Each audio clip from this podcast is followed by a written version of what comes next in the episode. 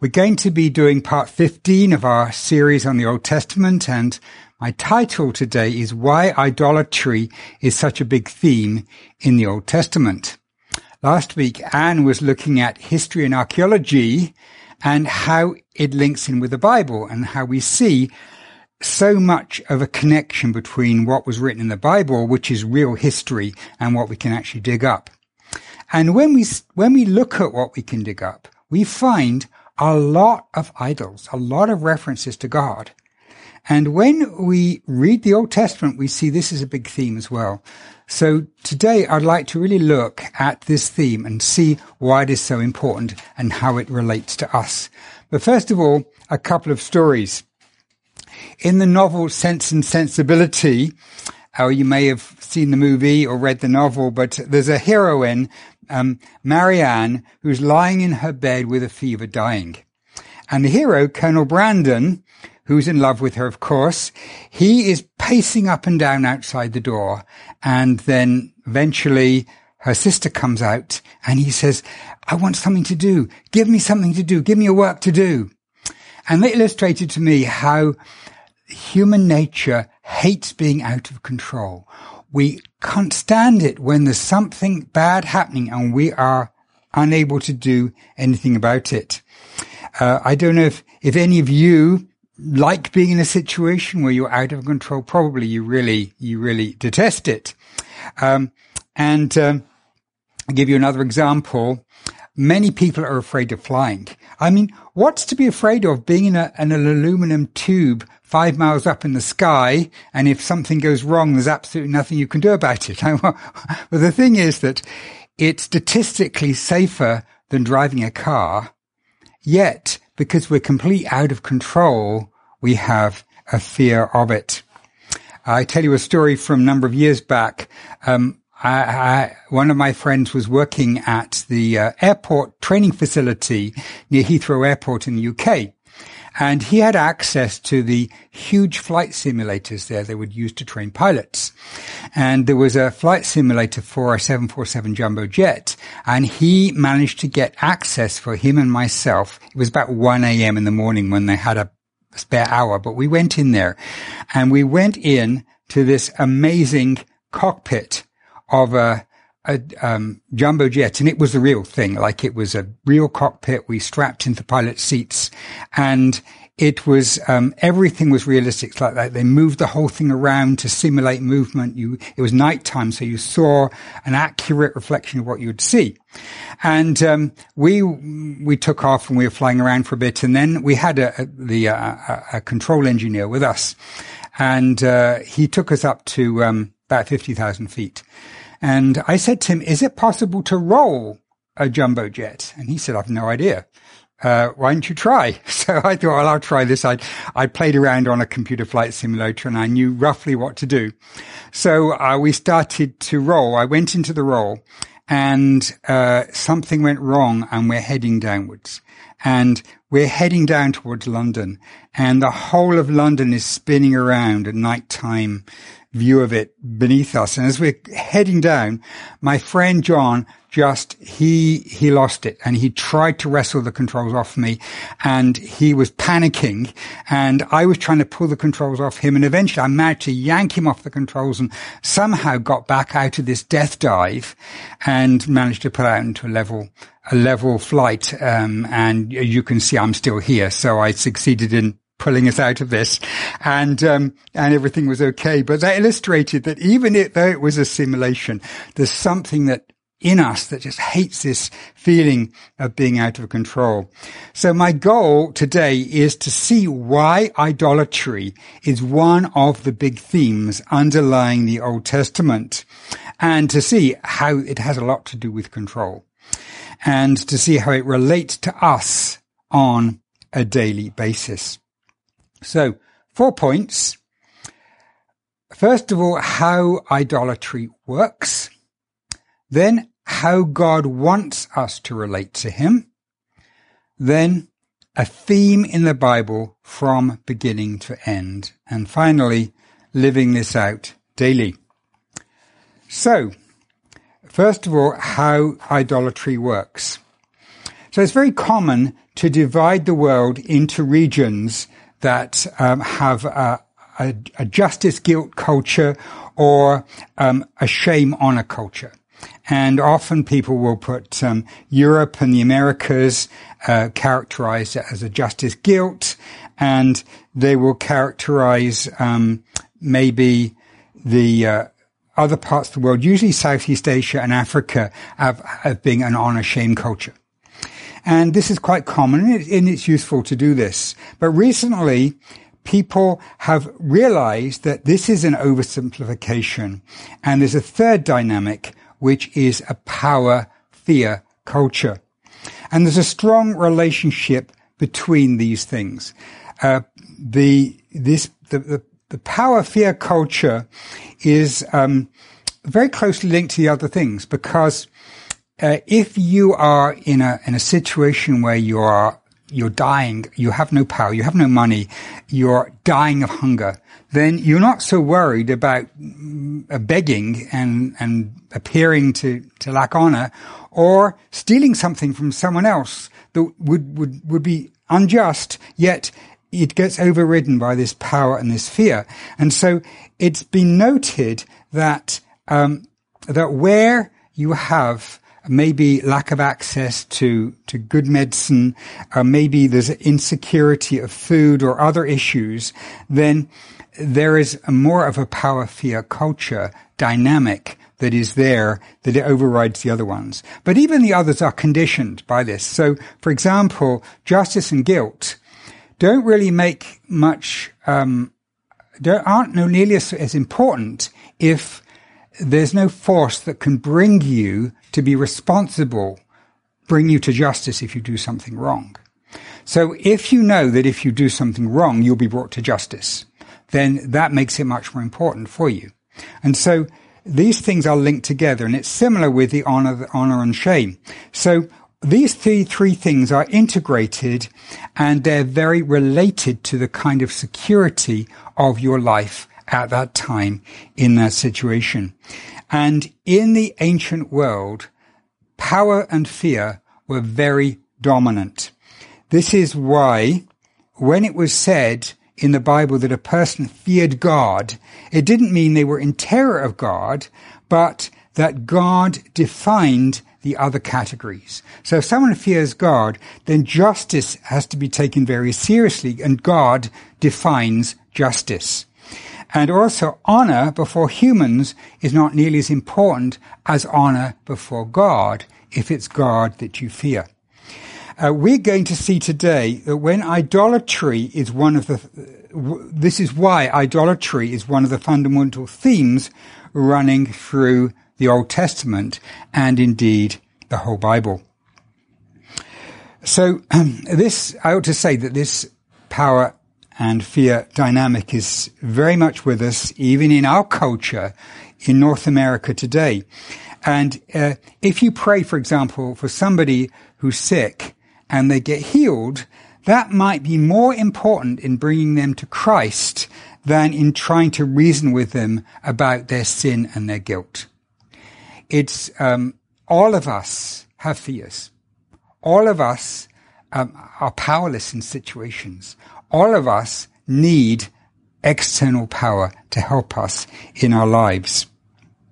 So in many ways, I believe that, um, that even in North America, the power fear culture dynamic is something that is increasing in strength. So let's move on to idolatry. And uh, I want to say that it's an attempt to gain control by persuading some power to help you. In ancient times, they had a god for everything they wanted to control. I wonder if you can name anything they might want to control to have a god for.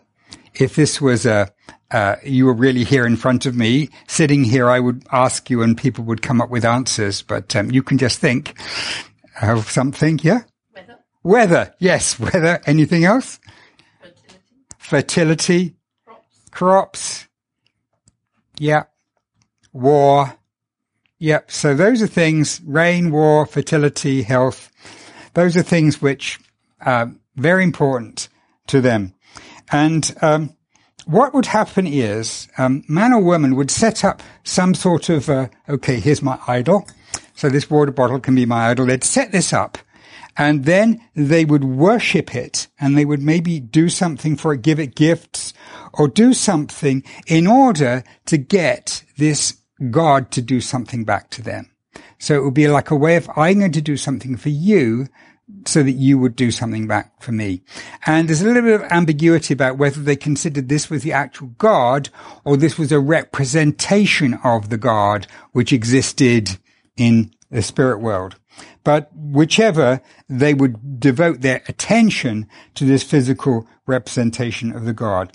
So um, today, you you and I don't usually set up these in our homes, although some people do, and uh, but we we still have other things that go on in our hearts. So in ancient times, so for example, in Canaan, um, what, when the Canaanites wanted weather, the, the weather to be controlled, and rain is incredibly important for your crops, they would um, they would worship Baal, and this is this is a statue of Baal that we found, and uh, here's a, another one, a much larger statue of Baal that uh, that they would use for worship, and um, he's, he's by the way his arm is raised to throw a thunderbolt because he's going to bring rain, um, but he's also a useful god for war. He can help you for war as well. So Baal has a consort and his consort is female and she is Astarte and she is fertility is what she brings.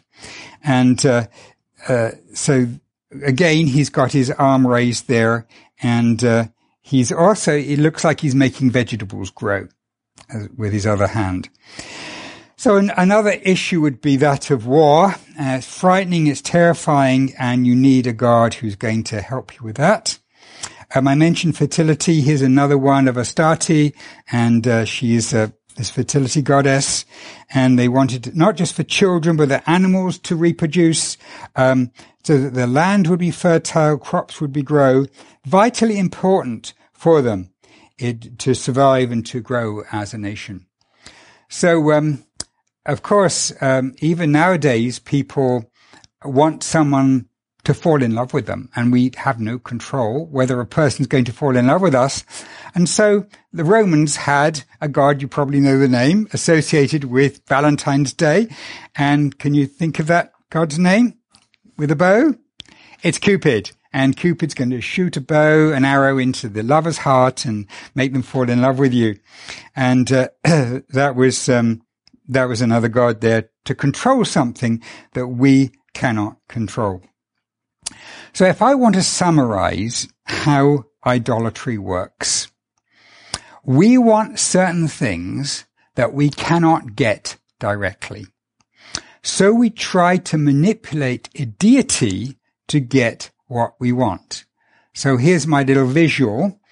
Um, we have a God and we, we worship this God in order to get good things.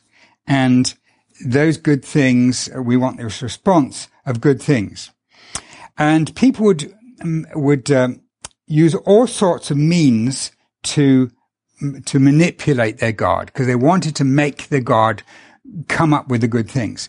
So you can think of uh, Elijah on Mount Carmel with the the uh, priest of Baal trying to make him um, uh, sent bring bring fire, and they even cut themselves, hoping that their God would have pity on them when he saw them bleeding, trying to manipulate their God. And uh, the Canaanites were very cruel. And they believed in very cruel gods. And they thought that if they were to do cruel things, it would make the gods pleased. So they would even kill their own babies. We won't go into the details about how this worked, but they felt that that killing their own babies would in fact please the gods so they would get what they wanted in return. And it's tragic that in Ezekiel 23:37 we read that the Israelites even descended to the point of sacrificing their children to the god Molech. So if this is the wrong way of worshipping God, And I put God in there with a capital G because this is a way that people can try and worship the true God, but in a way as if this God is an idol. So I'm going to ask you then, how does God want us to relate to him? So if this is idolatry, how does he want us to relate? And today I'm going to take a couple of main passages um, of scripture, um, but it's actually a theme that goes right the way through the Bible. So here is a passage in Deuteronomy which I think just so well sums it up. Um, and there's a lot of, uh, I want to get it all on one screen to capture it. So there's going to be quite a bit of writing on this one screen, but bear with me.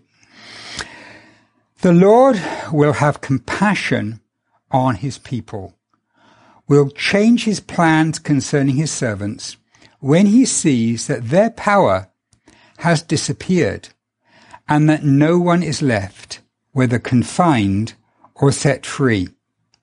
He will say, Where are their gods? the rock in whom they sought security, who ate the best of their sacrifices and drank the wine of their drink offerings. Let them rise and help you. Let them be your refuge. So here we have a situation where God is saying, I'm going to have compassion when I see that your strategy for getting security from your God has not worked out. So verse 36 started, the Lord will have compassion on his people when. And so 37 is when this happens. And then what happens as a result here, 39, see now that I indeed I am he, says the Lord, and there is no other God besides me. I take life and give life. I break and heal and none can resist my power. So God is saying, I'm sovereign. You can't manipulate me like you do these other, you try these other gods. You can't twist my arm to make, I, make me behave in a particular way. The way God wants us to relate to Him is through love and trust. And this is, this is critical here.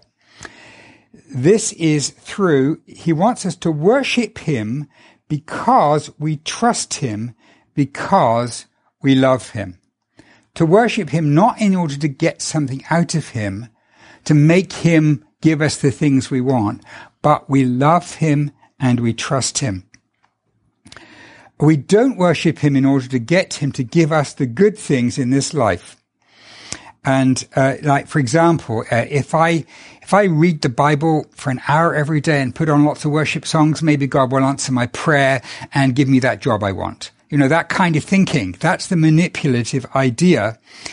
He wants us to worship him uh, because he loves us and will give us what is good. So our response is contentment with what he gives us. As a wonderful expression that Job uses, Job says, though he slay me, yet will I trust him in Job 13:15. So Job's attitude is completely opposite to that of idolatry. It's not, I'll trust him um, so that he keeps me alive, but whatever he does, I know it's for my good because I know he cares so much for me. And uh, it's so important to get this or we'll be carrying a burden for life. Uh, uh of course, um, we want God to love us back. We want, you know, we want all of these things, but worship is when we, we believe God says when he says he loves us. We believe him. Um, think of it like this. If you've got a friend who's only nice to you when they want something from you, uh, how does that make you feel? It makes you feel you're being treated like an object. And that's how God feels if we treat him in this kind of way. So I want to suggest then two ways of worshipping God. And these two ways are um, as a means of gaining control or in trusting adoration. And so um, here's uh, here's um, my picture of how it should be. What God desires our worship of Him is a motive of loving relationship And then what we get back is a trusting acceptance of whatever God chooses to provide for us. Um, now, God does want us to ask for things. Um, so eh, he just he just uh, doesn't want us to be demanding and trying to force him to do it. You know, those of you who have children, well, of course you want your children to ask for things, but you don't want it when they try and force you to give it to them. You want you want them to ask, and you want the joy of giving them things. And what God wants is us to believe that He's a good Father. He wants us to just know that He loves us and that we know that if we ask for something and it's good, He will give it to us. That is crucial. And so that is what true worship is rather than idolatrous worship. So between these two things, there is a fundamental tension. So we've looked at how idolatry works, this this method of, of, manipulation. And we've looked at the positive, how God wants us to relate to him. And now I'm going to look at a lot more scripture and we're going to see this theme in the Bible from beginning to end and then end with looking at how it relates to us daily. So, um, let's do a quick trip now. And I'm just picking some highlights. Um, and I've, I've done like rather a silly alliteration. I don't usually do this, but I picked a letter for each one. So Adam and Eve, we have them, God giving them every good thing, but the serpent tempts them to believe that God really doesn't have their best interest. They can't trust him. They can't trust that he's a, a, a, a, um, a kind God. And so in effect, they're worshipping the serpent. They're giving honor to the serpent instead of to God. And then we have the Tower of Babel. What happens there is God says to them, the people after the flood, he says, spread out over the whole earth. I will take care of you. Just spread out.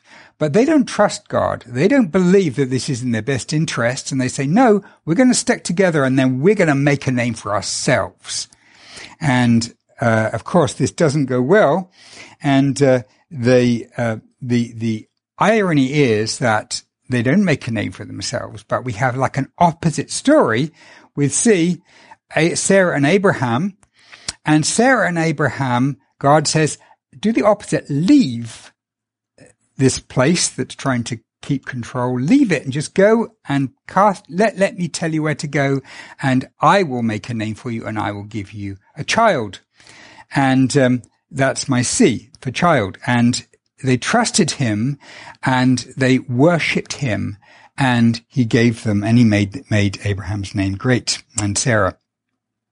So even though there was a 25 year wait at one point, yet they still believed that God was the kind of God that loved them. And then we have, um, uh, story moves on. We have the, the, nation of Israel in Egypt, coming out of Egypt. And this question, are they going to worship the true God or are, going to, are they going to worship, um, something that they can physically see? Like, you know, they can actually physically see and manipulate, not this invisible God. And they decide they're going to go for the golden calf. And I couldn't find a D in there except for the D in golden. So this is my D, uh, worshipping the golden calf because they could physically see it and they could um, give it their worship. Then we have um, an interesting story where during the time of the judges, there is a the, the judge is Eli, and the Israelites are having trouble in their battles. They're being defeated by the Philistines, and they get this idea that if they were to take the Ark of the Covenant with them into battle, then that would force God's hand because God then would have to make them win the battle. So they're treating actually the Ark of the Covenant as an idol. Even though God doesn't have any idols, that's the closest they can get. They take it out into battle with them. And um, so what, of course, God, God hates attempts to manipulate and control him.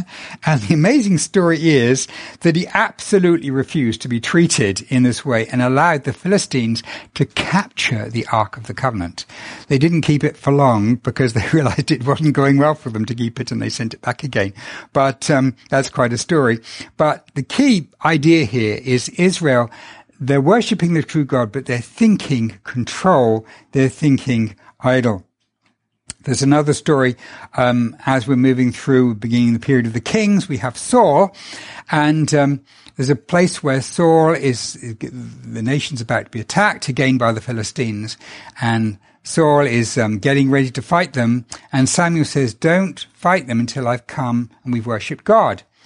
And Saul is getting upset because it's not Samuel hasn't arrived yet, and so he decides he's going to do a sacrifice himself.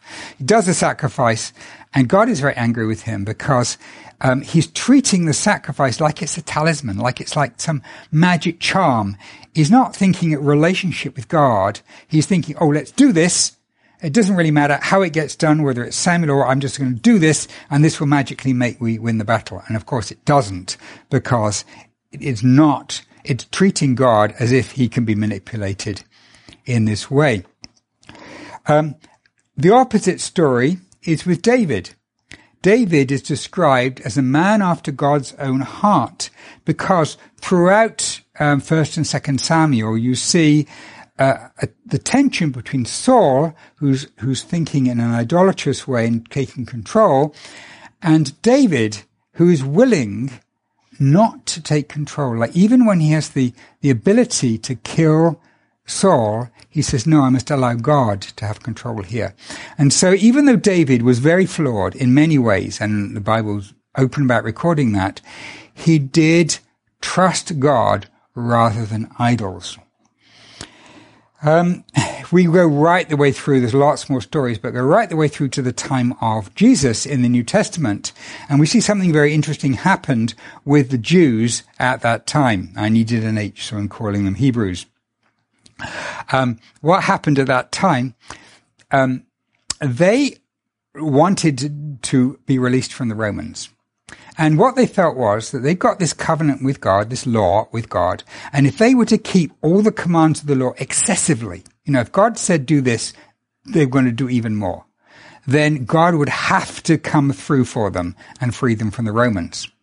So, so for example, laws about the Sabbath were just excessively detailed and all of the extra things they'd added in that Jesus really confronted them about and said, these are man's laws, not God's laws. And what was behind that was this belief that they could control God even, just even using God's laws to them by, by using them as a tool to manipulate God. And then lastly, um, I, I'm going to use the, in Greek, Jesus is spelled with an I at the beginning, Jesus. And Jesus is the ultimate example because, um, he, he completely gave himself to the will of the Father. When he hung on the cross, it was the opposite of trying to, to, to, take power. It was just giving himself submit in submission to the Father. And, um, uh, he, he comes to us and he says to us, it's not about your performance persuading God. Just trust me. So Jesus comes to us and says, I trust my love. My love to you is better than all of these powerless idols. So some very quick themes. I mean, this is just very, there are, there are hundreds of examples through the Bible, but I wanted to show you how it pervades uh, th- through the Bible. I mean, even Jesus' three temptations when Satan came and te- tempted him, if you look at them, they were all three of them were attempts to take control. They were actually attempts at idolatry. The last one was very explicit, you know, bow down and worship me. Uh, but the, the others, again, were attempts to take control and not to trust. So, um, Let's then look at the positive side of the themes in the Bible. And there's a beautiful psalm, Psalm 20. And I'm going to go through um, uh, three three scriptures now um, before we end, and trying to give us this positive note to end on. Some trust in chariots and others in horses, but we depend on the Lord our God. They will fall down, but we will stand firm. It's just so beautiful, this statement of trust in God. And then um, there's a wonderful story in Second Chronicles 14 of King Asa. And King Asa um, was um, they were the, the, nation was being attacked by a foreign army, and he's just feeling like, how are we going to? We have a tiny army. How are we going to possibly defeat them? And he prays to God a beautiful prayer. Um, well, this is the prayer here that we get the the song "We Rest on Thee, Our Shield and Our Defender" from. Uh, this beautiful song, and here it is. I just love this. Um, actually, I mean, it's this is a prayer in this form. And Asa cried out to the Lord his God and said, Lord, it is nothing for you to help, whether with many or with those who have no power. Help us, O Lord our God, for we rest on you, and in your name we go against this multitude. I just think this is beautiful. This so this really touches me deeply because this is the this is a statement of saying I have no power, and and I think often we can resonate with this. We're in a situation I've got no power. I can't do anything. I'm powerless, God, and we can bring this prayer to God. Lord, I'm going to go in your name here. I'm going to trust you. I'm going to rest on you because it's nothing for you to help whether I'm strong or I'm weak, you can help me. I'm going to surrender to your power in this situation. Just such a wonderful prayer of trust. And here's another one that I just love. It's just so beautiful.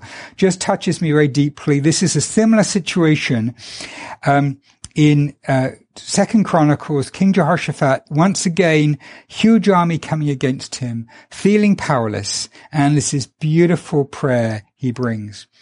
Our God, we are powerless against this huge army that attacks us. We don't know what we should do, but our eyes are upon you. All the men of Judah were standing before the Lord along with their infants, wives, and children. He said, pay attention, all you people of Judah, residents of Jerusalem and King Jehoshaphat. This is what the Lord says to you. Don't be afraid and don't panic because of this huge army, for the battle is not yours, but God's.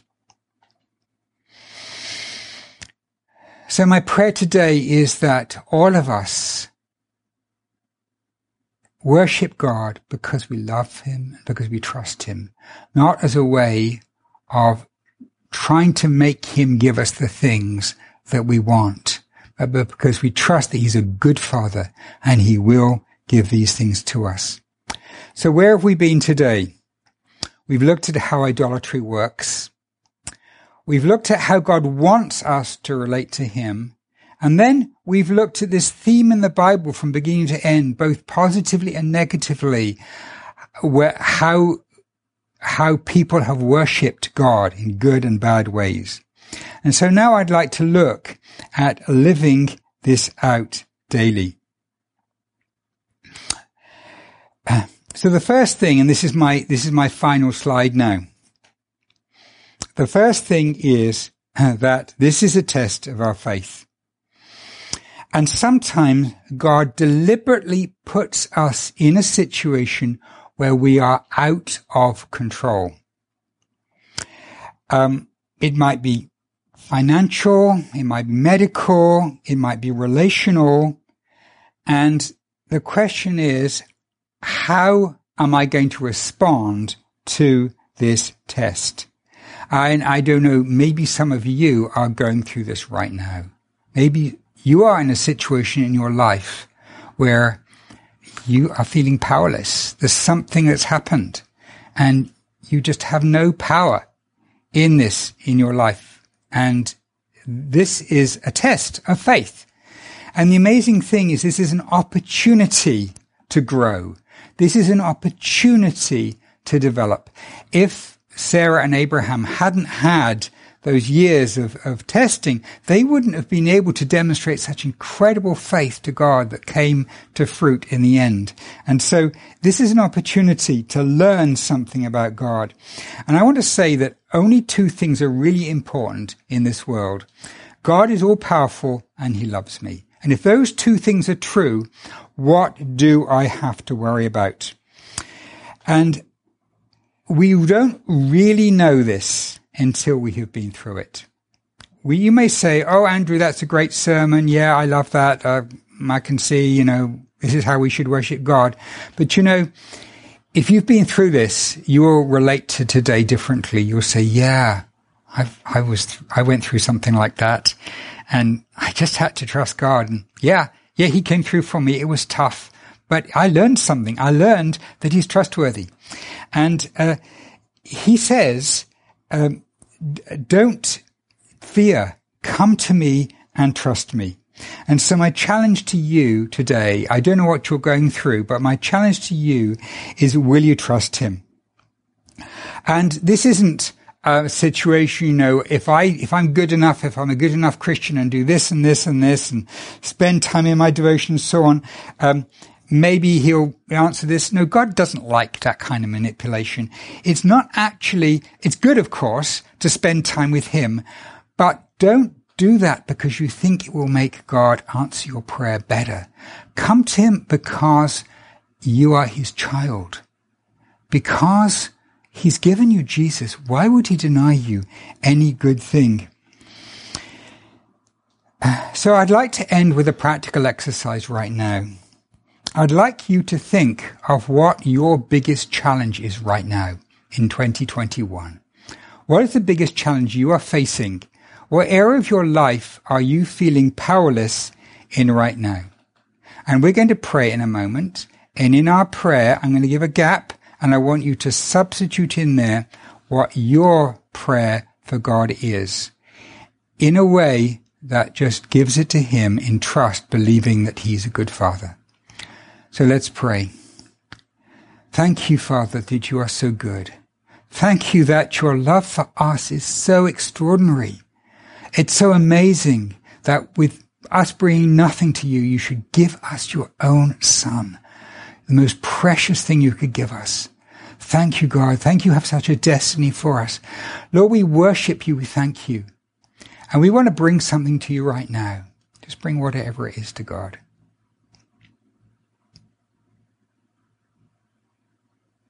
We give this to you. We give it to you. We pray, God, please hear us and provide for us in this situation as a good father, because we are your child. Thank you, God, for this wonderful, wonderful relationship we have with you. Amen. Amen. Ah, oh, this is just such a, I just love this, this message. I just love this, this, um, this teaching from the scripture because it's so important. It's so, it so settles my heart to go through these things. And I hope it does with you.